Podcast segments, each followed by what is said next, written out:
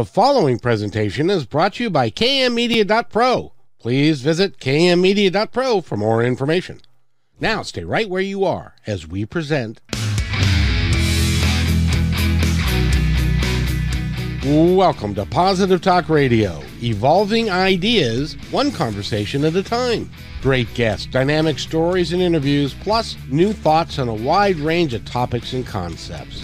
I hope that you'll hang with me, Kevin McDonald, my friends, and of course, you. As together we work to understand why we are all here and what we can do to make our world a better place for all of us to be happy, be kind, and live in peace together. Yep, that's Positive Talk Radio.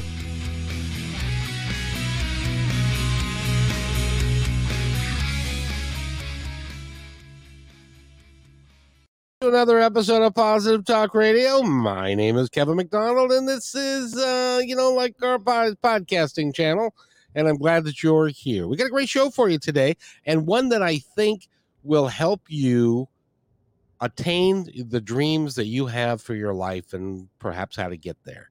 We have a gentleman by the name of Mark James. He is the CEO and head bottle washer of Higher Consulting Services. He's also got a new book out that came out in, I think it was May 9th, and it's called The Interview Mindset, and it's doing really well on Amazon, and it can help you. Well, I guess maybe I should introduce Mark, and he can tell us how it can help you. Mark, welcome to the show. How are you? Great to see you, Kevin. Pleasure to be here. Well, it's awesome to have you here. And this, by the way, is your second book. The first book came out in 18, and that one has done well. That's Keys to the C Street. Sweet. Yep. If I could read, that would be good. And it's just my second language, No worries. And then the new book, which is just out, is called The Interview Mindset. And you are a consultant of note, and you help people get hired for the job of their dreams. That's exactly right. Yep. And that's a really cool job to have. How'd you get that job?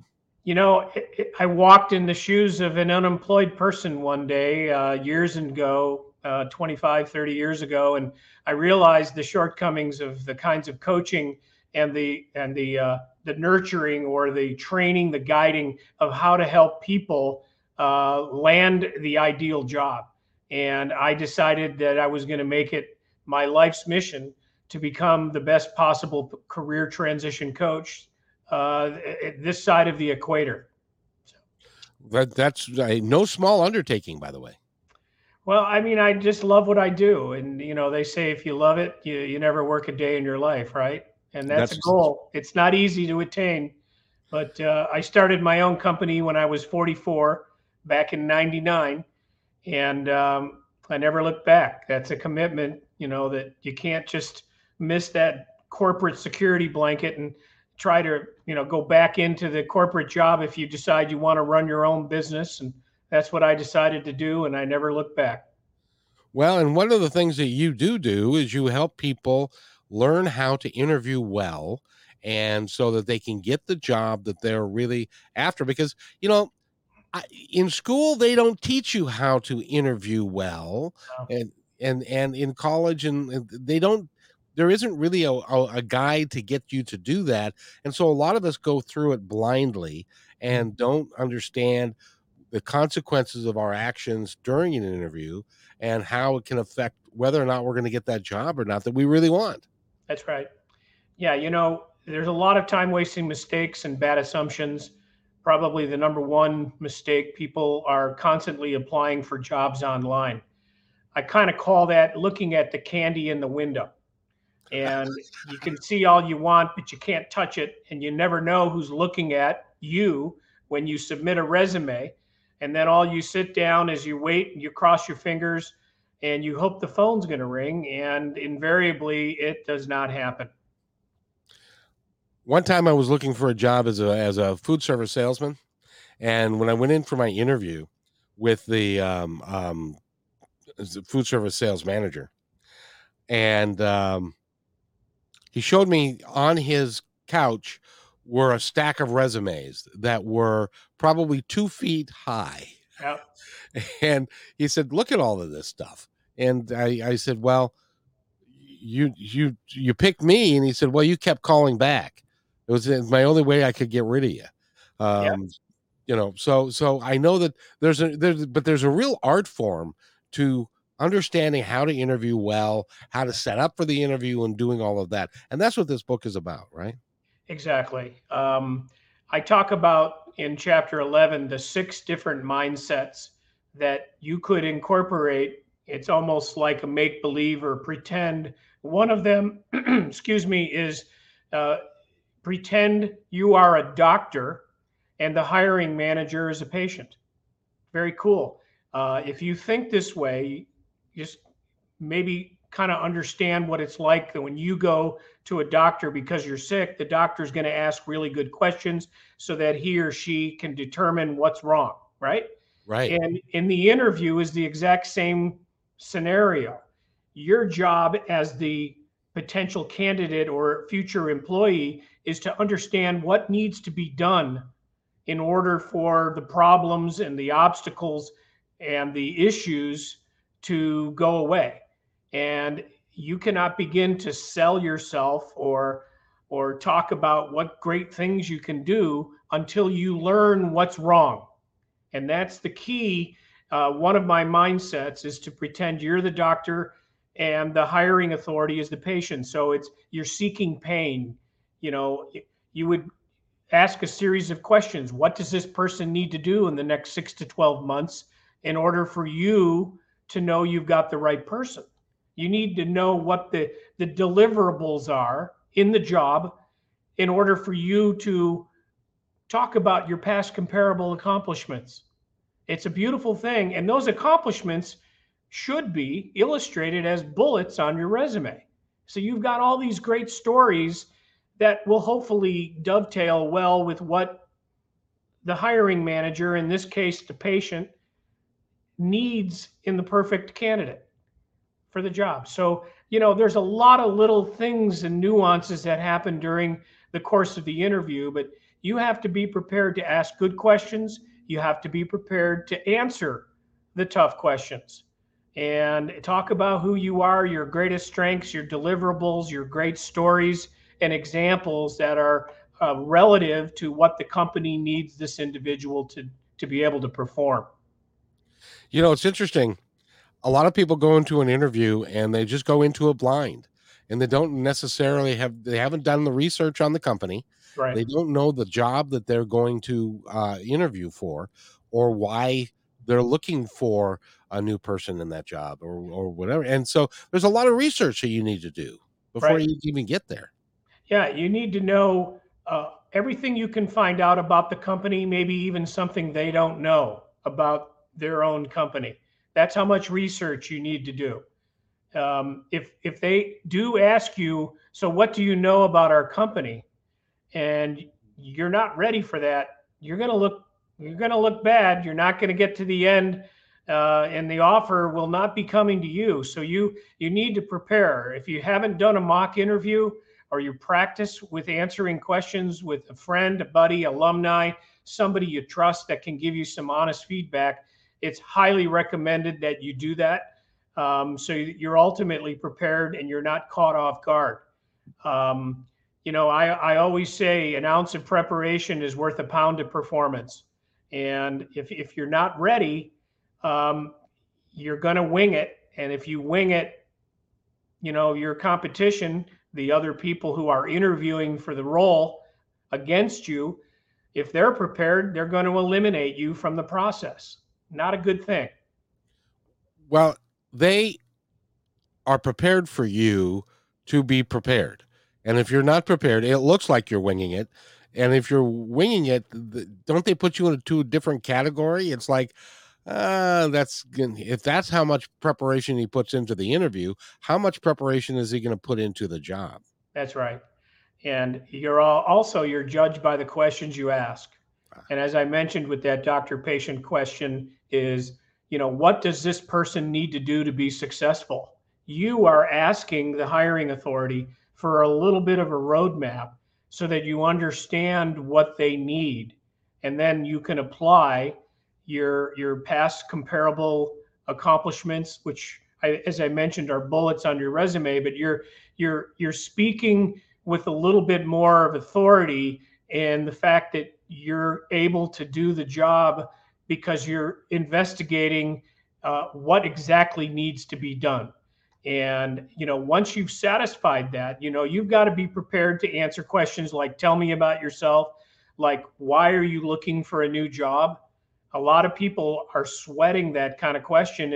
If they don't have, I call it the RFL, the reason for leaving or reason for looking for a new job.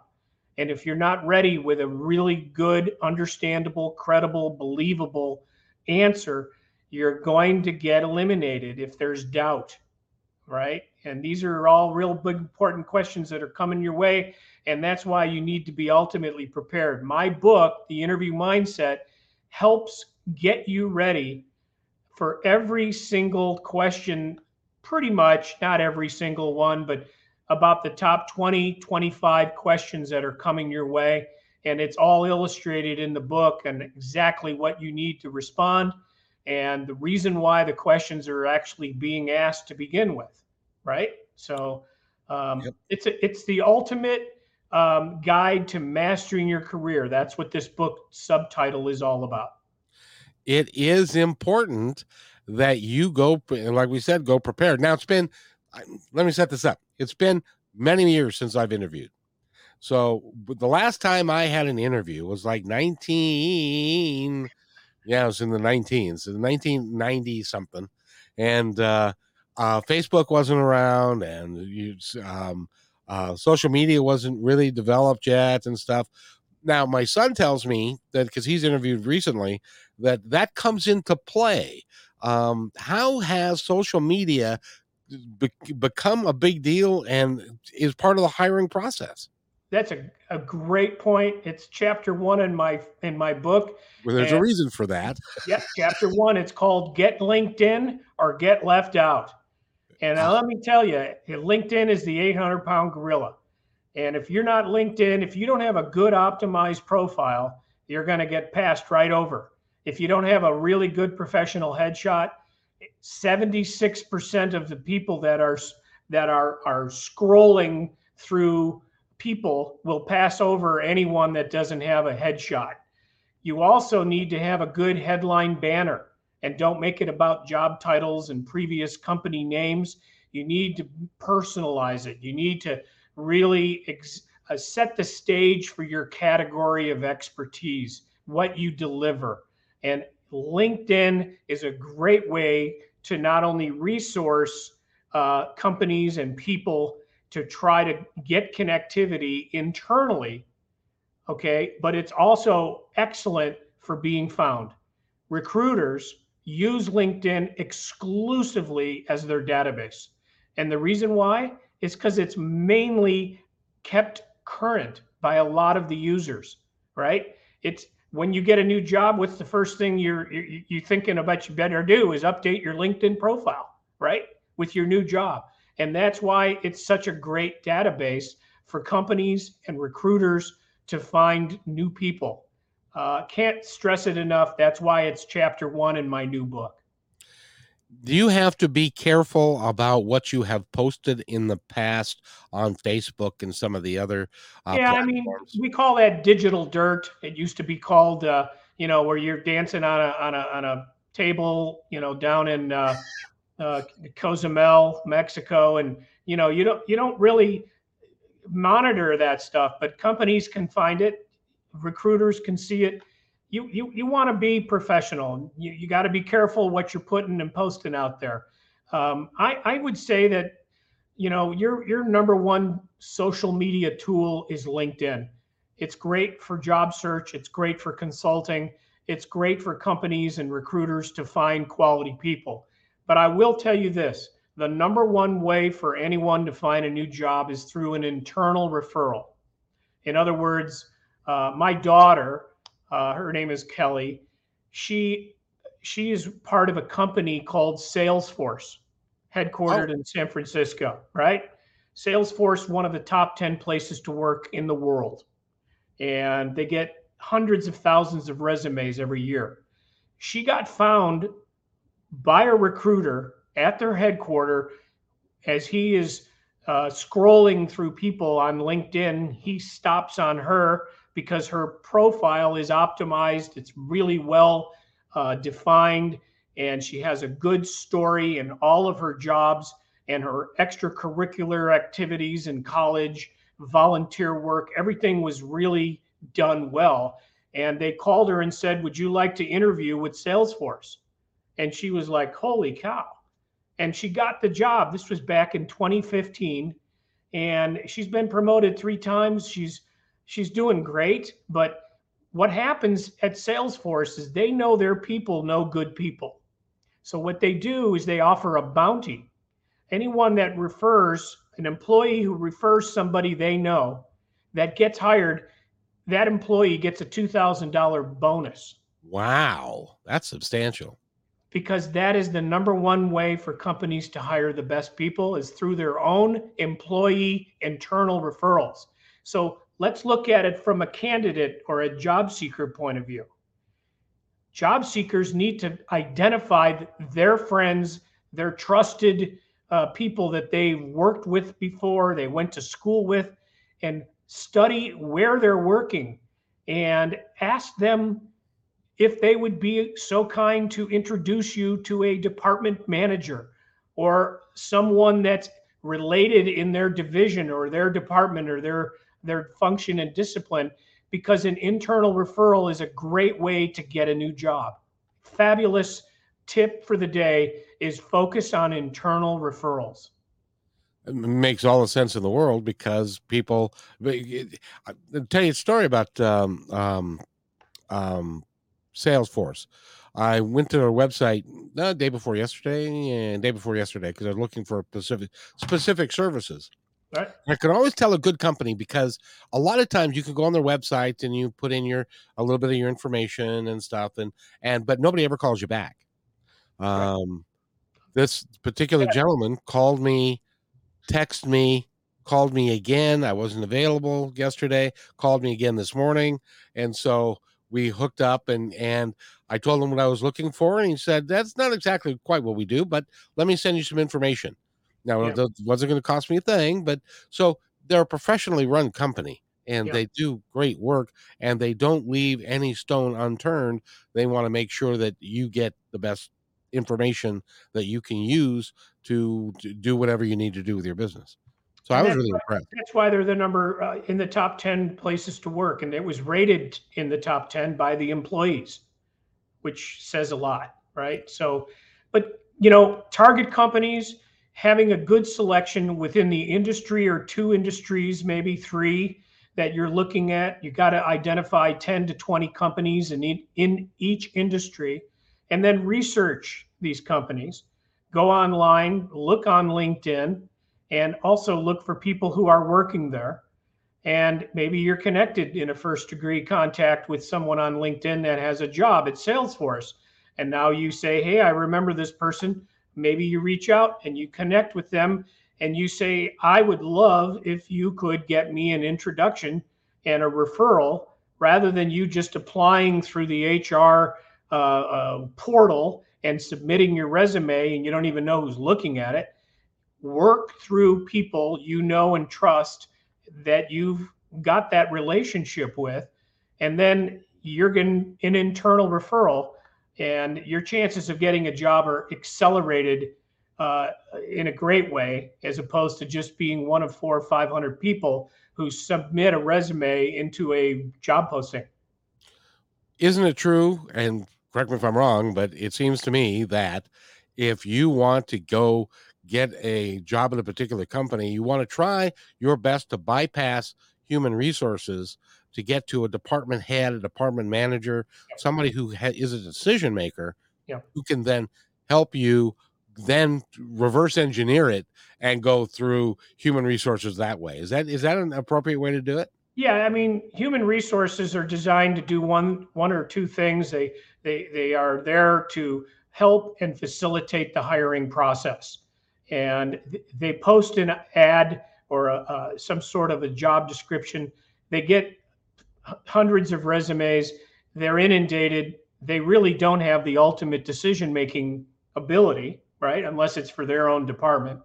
But the key is, as we've been talking about, work through people, work through relationships. Always try to get to the highest person in the food chain within a company, and start at the top and work your way down. And if, as you get into a hiring process, eventually it'll get turned over to human resources who are responsible for putting the offer together and the benefits and delivering that. And it's all been pre-approved by somebody else, right?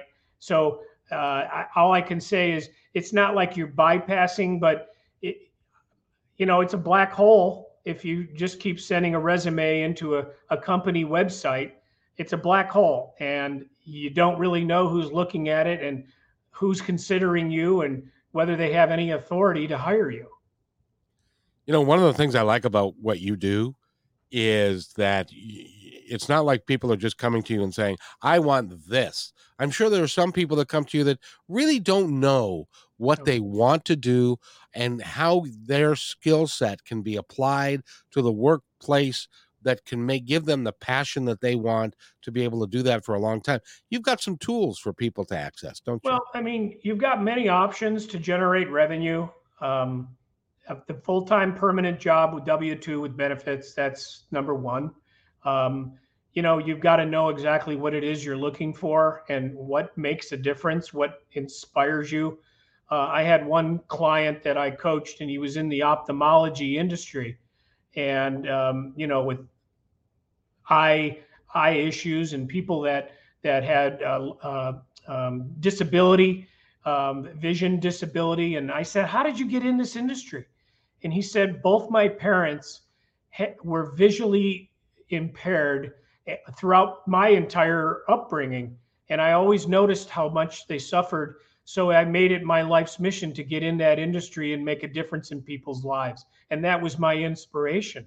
And I said, my gosh, that is a terrific answer if you should ever be asked as to what your why is. Your why you got into what you do. Why you do what you do is an excellent way for you to inspire a hiring authority in an interview to say, this person is an outstanding individual. They understand exactly what they want and why they do what they do, and they obviously would make a good addition to the team here.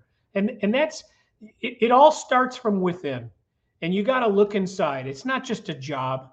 Job stands for just over broke. You got to be looking for a career, not a job. What's going to make a difference? And that's how you really start to, stair step, into higher level jobs as you start to progress. And then there's executives that are already at that level. And sometimes things change, right? And they're out of a job because of a merger or acquisition. I coach a lot of executives in transition. That's been my niche. And they come to me because they haven't had to look for a job in years. And now all of a sudden they're out, the deck chairs have been rearranged, and, they come to me looking for answers, and we literally have to break down and create a strategy, exactly what it is they're looking for, the industries, the kinds of companies, the products, the services, the annual revenue, defining, how big is the company, number of employees. It's the smallest of details. And that's how we create the roadmap to executing a campaign. It's got to happen in that order, because if you go out and do ready, aim, fire, or fire, ready, aim, you're going to get what you deserve if you don't know what you want and if you're not planned out. I would think that somebody that's been an executive and they're like over 50 or they're 55 or whatever, they want to continue to work, but it's very difficult to, number one, get an interview, or because they think you're an executive and you're probably going to cost too much. And is that how you coach them so that they don't, so that they can be more real as far as what they can offer? Sometimes people will get stuck and they'll go after a lower level job. And that's a pitfall. That's a trap, because if you're starting to settle for less, that's a red flag in HR and anyone's mind if you're going after a lower title. The problem with overqualified people is you make too much money. They can't afford you, and the position is graded in a different range of salary.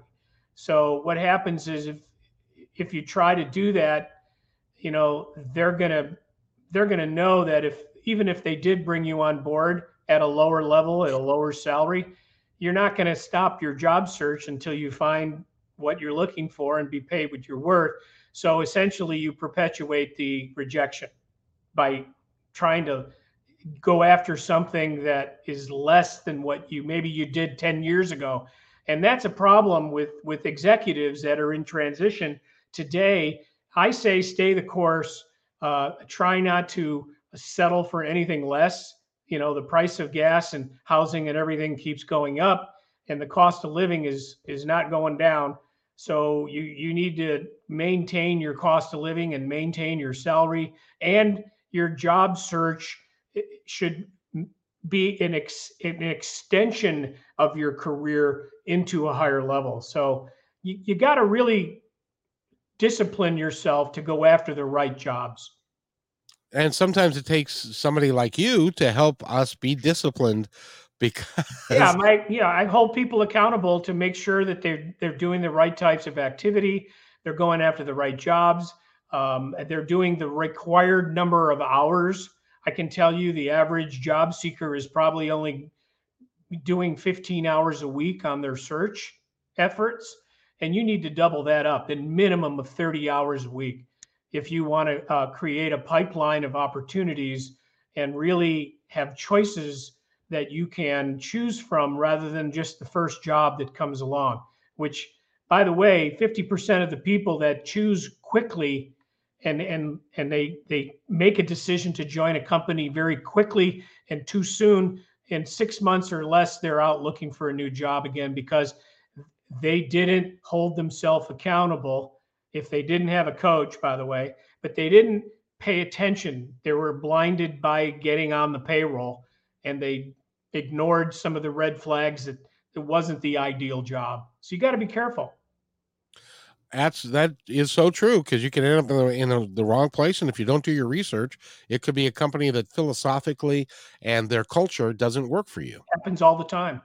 So I always say interview the company and interview some of the people that have worked either currently or formerly worked at the company. And you can find these people on LinkedIn. That's what makes LinkedIn such a great research tool. And folks out there listening, if your profile is not 100% and you need to go and really beef it up, make sure your summary or your about talks about what you believe in. You have the latitude and the leverage in LinkedIn to personalize what you feel, even quotes. Like one of my favorite quotes is, job security is the ability to secure a job. How about that? It's one of the chapters in my book. There's a lot of good things that are written in that chapter that will be immediate implication. You could implement those tips in the book almost within the minute of reading it. And this is all I want to do, is share this knowledge transfer to help people learn how to conduct a professional job search campaign. You are really plugged into the industry. And because of that, I got to ask you this question, because a lot of people, you know, you've heard of the Great Resignation, I'm sure. Absolutely. Yep. And in your opinion, what is that? What's driving that? You know, people will get to a point where they're not happy at what they're doing. There was a poll in the Wall Street Journal that over 76% of the people surveyed would leave their job tomorrow if they can find something better. So there's a lot of job dissatisfaction. Wow. Some of the younger workers, again, I don't want to pigeonhole or say which generation, but we kind of have an idea. They get a little, you know, complacent. They, you know, management's not been trained. Sometimes They're working in a company without a really good, strong vision. There's not a lot of commitment, and communication is very poor.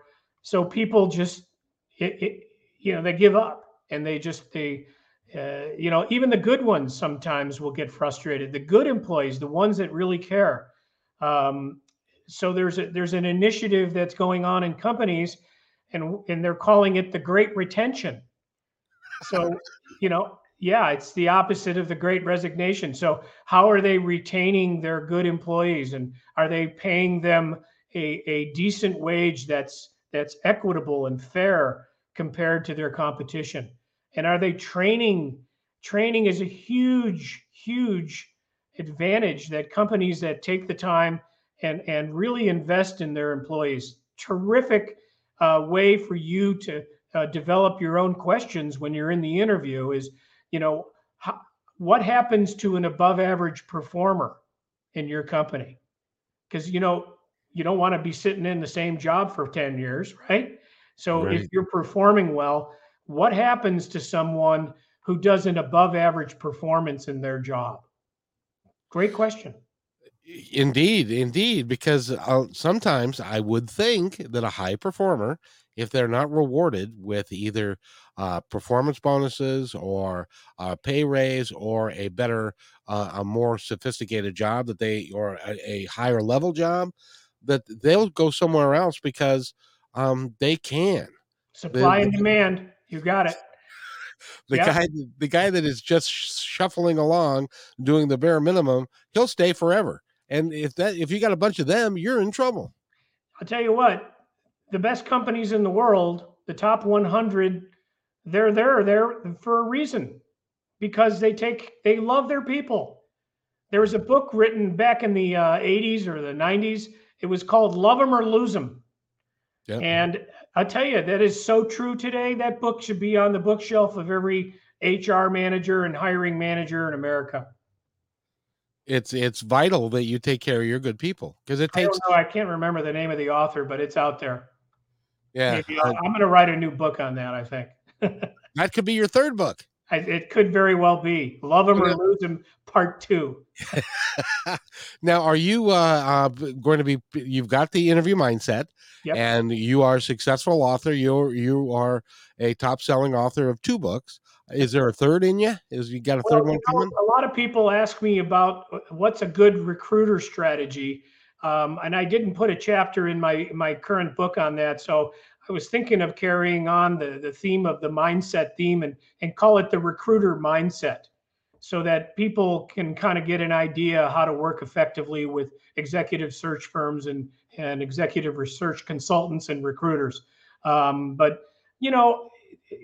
I do a blog. My blog is called The Hire Report. It's on my website, hireconsulting.com. And I put a lot of extra stuff that didn't make the book. Some of it is excerpt from the book, but it's the Hire Report blog. And I love it. And I've updated quite a bit, even since my book came out. And I post a lot on LinkedIn. So if you're following me on LinkedIn, you'll see a lot of my innermost thoughts on what it takes to manage your career. That would be a great resource for someone to really figure it out, because you've only got so much time to get the job that you really want and to grow with it. And it can make it really tough for folks. So the Interview Mindset, by the way, and you just mentioned your website. I'm going to say it again, hireconsulting.com. That's right. And HIRE, just like it is on my screen. Yes. Now, do you coach people virtually? Do you need to see them in person, or how does working with you work? So I've coached people all over the world, from Sydney, Australia, London, Dublin, all over the country, domestic U.S., even up in Canada. So geographically, it has been terrific to do distance coaching, which has been around for many, many years. And most of it was done via phone, prior to Zoom and everything kind of coming to light due to the, the pandemic, which caused the lockdown and all the working remotely. has become very much in favor. I think it's here to stay. It's not going anywhere. And coaching just like this in a Zoom or a Google Meet or Microsoft Teams, this works beautifully. I can do really good interview training via internet, just like this. You and I having a conversation and going through interview questions and listening to what the answers are, and then we break it down, critique it. If they do a great job in the answer, don't change a thing, that was perfect, or here's a better way, or try to avoid cliches like what I bring to the table. People say that a lot. Drives me nuts, by the way. So I'm very direct, and I don't beat people up, but I let them know, hey, you gotta rethink the way you're delivering some of your answers. You know, like what happens when somebody says to you, "What's your biggest weakness?" Right? Isn't that the dreaded question? It's actually not that hard to answer if you're prepared for it. You know, you talk about a lesson learned. I used to be, you know, not really good at this, and I've changed it. It's not a weakness anymore, but it was a lesson or a mistake and things that I've improved on over the years. And you talk about it because nobody's perfect. You all, everyone out there listening, you all have something you can work on, right? That's right. Not a strength. So talk about it. Be humble. You know, humility is a very intoxicating thing. Companies don't want a know-it-all or an egotistical nightmare individual that has a real arrogant attitude. That's not going to get you anywhere. You know, be humble, be thoughtful, be kind, you know, be, you know, genuine. That's the key. That's what companies want, right? They actually, if you were a hiring manager, you would want to hire that kind of person too. Oh yeah.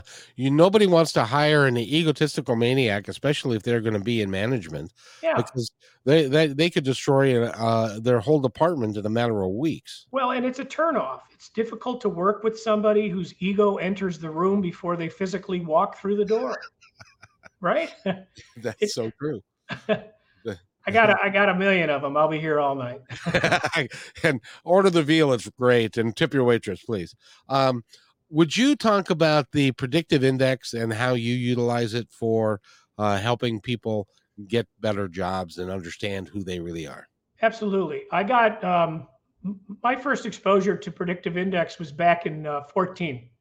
And I took the PI, we call it the PI, and it's a 6 to 10 minute online assessment. That's a survey, not a test. And it yields an incredible amount of information because you're literally selecting characteristics, adjectives, attributes in a screen by checking a box with your cursor, and you submit it. And that's your true self. And then you do it one more time, and it's basically the mindset that you're thinking is, what do people expect from me in a work environment? And the report that it delivers is nothing short of phenomenal, because it's been around since 1955, excuse me. And it was used for talent selection and determining someone's needs, drives, and behaviors, and how they would perform and how they would interact and communicate with people within an organization. And I've been a certified partner since 2016. I joined up and I love this tool. I use it for coaching. When I'm recruiting, I use it for recruiting and hiring, talent selection, leadership development. It's kind of a Swiss Army knife of all the assessments out there. It's the one that offers a lot of unique value and tools, and can't say enough about it. And so you utilize that and give that to your clients. Yep. And then you can sit down with them and talk about everything that has to do with what they're trying to accomplish. Yeah, and it helps me understand what makes them tick, right? What makes them successful. There's 17 different patterns that they can fall into, one of 17 that they would fall into. And each pattern is basically kind of a discipline or function within a company. And it's almost like looking in the mirror, Kevin. In fact, I should probably send you a PI if you've not taken it. Maybe you, I think you have in the past, maybe not, but it'll blow your mind, because how does it do that in 6 to 10 minutes? Yeah. Right? So. Yeah. Well, the test that I took way back when, this goes back 40 years, was a career assessment test, and the results came back that, and it really proved to be true, that I was in the top 50% of salespeople. So if I went after a sales job, I would be adequate, but okay. But I was in the top 1% of management candidates. So, and it really proved to be true over my career. You're an extrovert. I'm an extrovert, right? The people that are introverts, I coach them that they need to push themselves. Okay, you need to break out. You need to you got to get out to that networking event. You got to introduce yourself. You got to force yourself to get comfortable and push yourself. Extroverts like you and I coach extroverts all the time.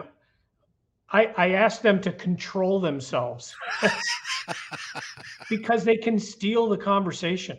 You and I could be like a boxing match going back and forth, trying to insert our thoughts and justify the tone of our voice. And, because we have got a gift of being able to communicate very comfortably, but we can steal conversations. We can intimidate the introverts. The key here, get the introvert talking, ask them an easy question. So what do you do? How did you find that job? What's the vision of your company? How are things going? Get them talking. Once you get an introvert talking, it's kind of like creating a monster. They start getting comfortable and relaxing. And then the conversation will shift back to you or me. And they'll say, so what do you do, Mark? What do you do, Kevin? And now you've got them right where you want. You get to introduce who you are and what you do and talk a little bit about your expertise and wisdom. And then you thank them and say, hey, I really liked our conversation. I'm going to send you an invite to connect on LinkedIn. And then, if you're at a big event, you don't have a lot of time for one-to-one, but you can always set that up with LinkedIn, either via Zoom or on the phone, or if they're local, you can meet them for a cup of coffee at Starbucks, right? It's the way it is. The world revolves around meeting people and communicating constantly.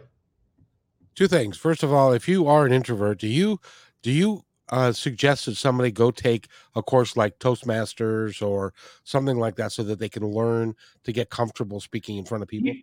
Yeah, extroverts, they probably would be a natural at that, but it's the introverts that need to get brave. They need to get, geared up to be able to talk in front of a group. That's kind of difficult, right? I've talked in front of hundreds, 250, I think, one time, and I just very comfortable because I knew what I was going to talk about, right? I know my material.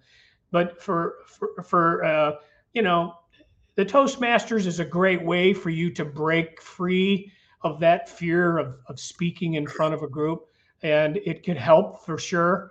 There's Toastmasters chapters all over, maybe several in each major city that you can pick from that are nearby where you live, but it's a good way to get out. But, look up meetings and mixers, look up your industry chapter associations, find out when they have their monthly meetings, and just pay a fee to go to the breakfast or the evening mixer, and, bring a, stack of business cards and introduce yourself and, get your feet to the fire and just practice and get more comfortable. That's the key.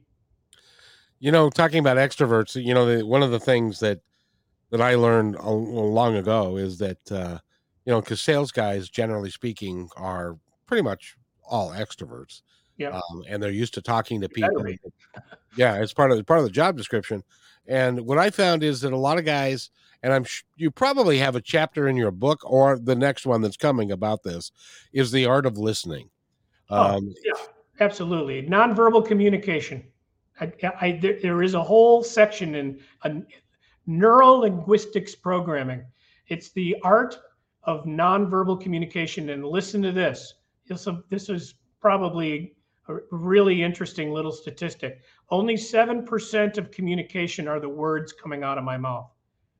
You've got listening, eye contact, facial expressions, hand gestures, body language. I think I mentioned that. And listening and the tone of your voice. If you end on the down note, it's more authoritative. If you end on the high note, you're seeking approval, right? Again, nonverbal communication represents 93% of all one-to-one or group communication. So it's pretty amazing. By the way, I've been running around with and talking to a lot of actors and stuff, and I personally think that taking a course in improvisational drama would be a great way to break out of your shell. Yeah. I mean, it just takes a mindset. It takes a discipline and, accountability to get out there and really shake hands, learn about the person you're talking to first, get them talking about themselves, and then be prepared to introduce yourself and tell a small little story about who you are, what you're doing. If you're in transition looking for a job, you're talking about your ideal role. You maybe have your top 3, maybe 4 or 5 target companies that you're looking at, and you want to name them by name. Don't just say pharmaceutical industry or technology or engineering. You want to name names of companies so you can be more effective. When people hear the name, they think, oh, wait, I know somebody that works there. My neighbor, my best friend, my college buddy is a director over there. And if they like you, and maybe they, do that internal referral, that's where you come back to that friendship, that relationship driven job search. Have you done a study on if somebody works with you, how they perform in the interview, and they get perhaps they get a better job or they get a higher pay increase? People go in and they're being evaluated for a job in the interview, and then the light bulb goes on and they go, you know what, we think you'd be better fit in another role, which happens to be higher level, because you get your foot in the door is the key, right? Right. Let me come in and make a name for myself, and let me show you who I really am, and then let them kind of noodle it around and figure that out. But it happens a lot. And sometimes, Kevin, companies will create a position, a new position, based on the talent that's sitting across the desk. It happens. It's not unusual. It used to happen a lot more, back in 18 and 19, companies couldn't hire people fast enough. In fact, I'll tell you, the 3 fastest growing industries in this country are data analytics, artificial intelligence, and cybersecurity. They're on fire.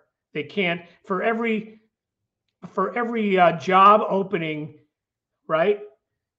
There's probably every company is hiring. There's not enough people for each job.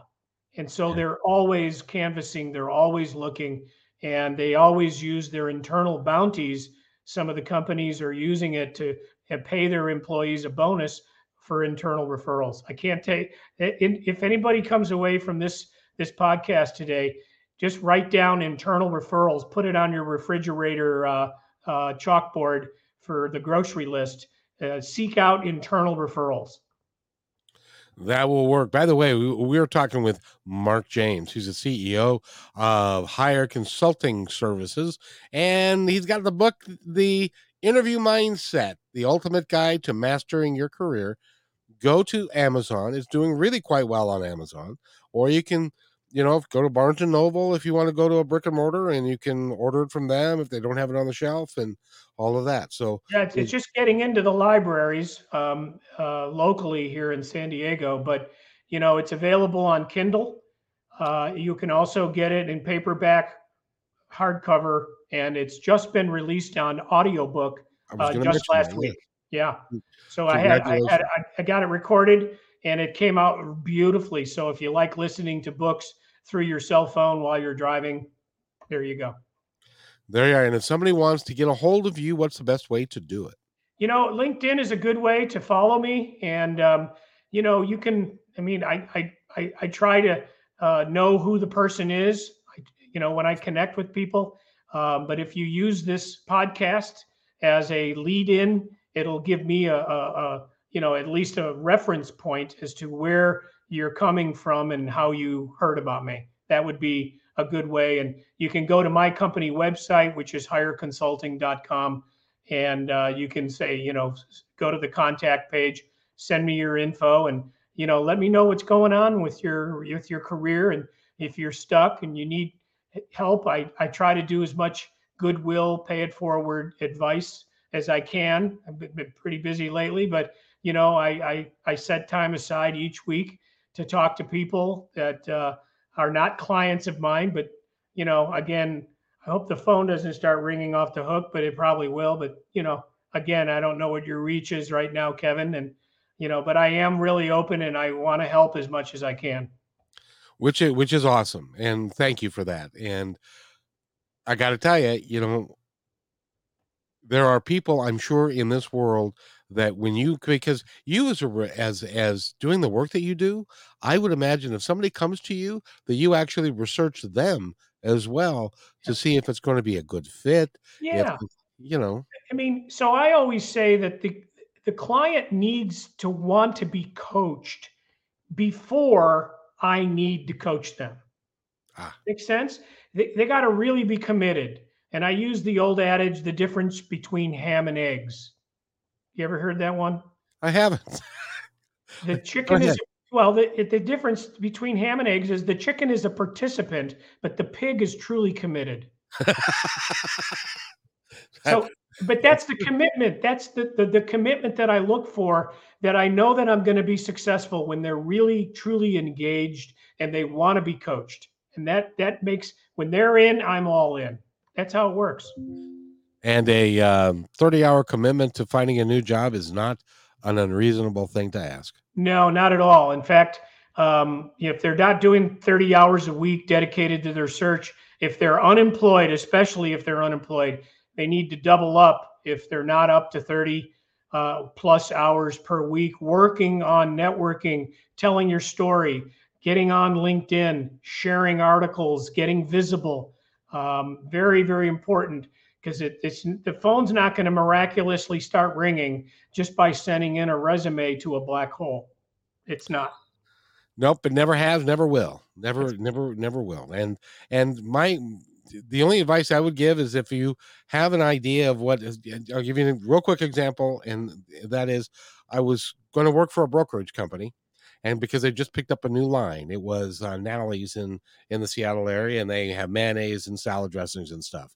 So I went to the store and I bought a jar of Natalie's mayonnaise, emptied the jar of all the mayonnaise. I put my resume in the jar with a bow and stuck it in the front door before they opened. And, and that chain that made, you know, ultimately they didn't get the line, so they didn't hire the person, but he said, had we gotten the line, we would have hired you, because that was really unique. Yeah. So I've heard a lot of different stories. I heard one guy that stood outside with a sandwich board handing out resumes as people were driving into the Super Bowl. And he would just have a handout. Here's my resume. And on the sandwich board, it says talent for hire.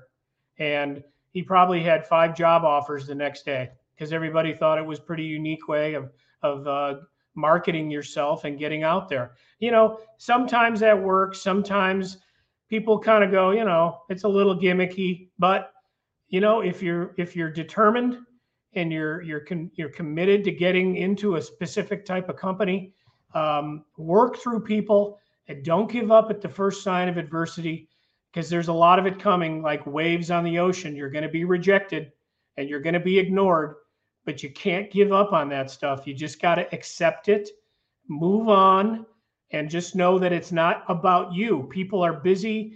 They don't have time to reply to everybody that wants to work there, it's impossible because they got jobs to do, right?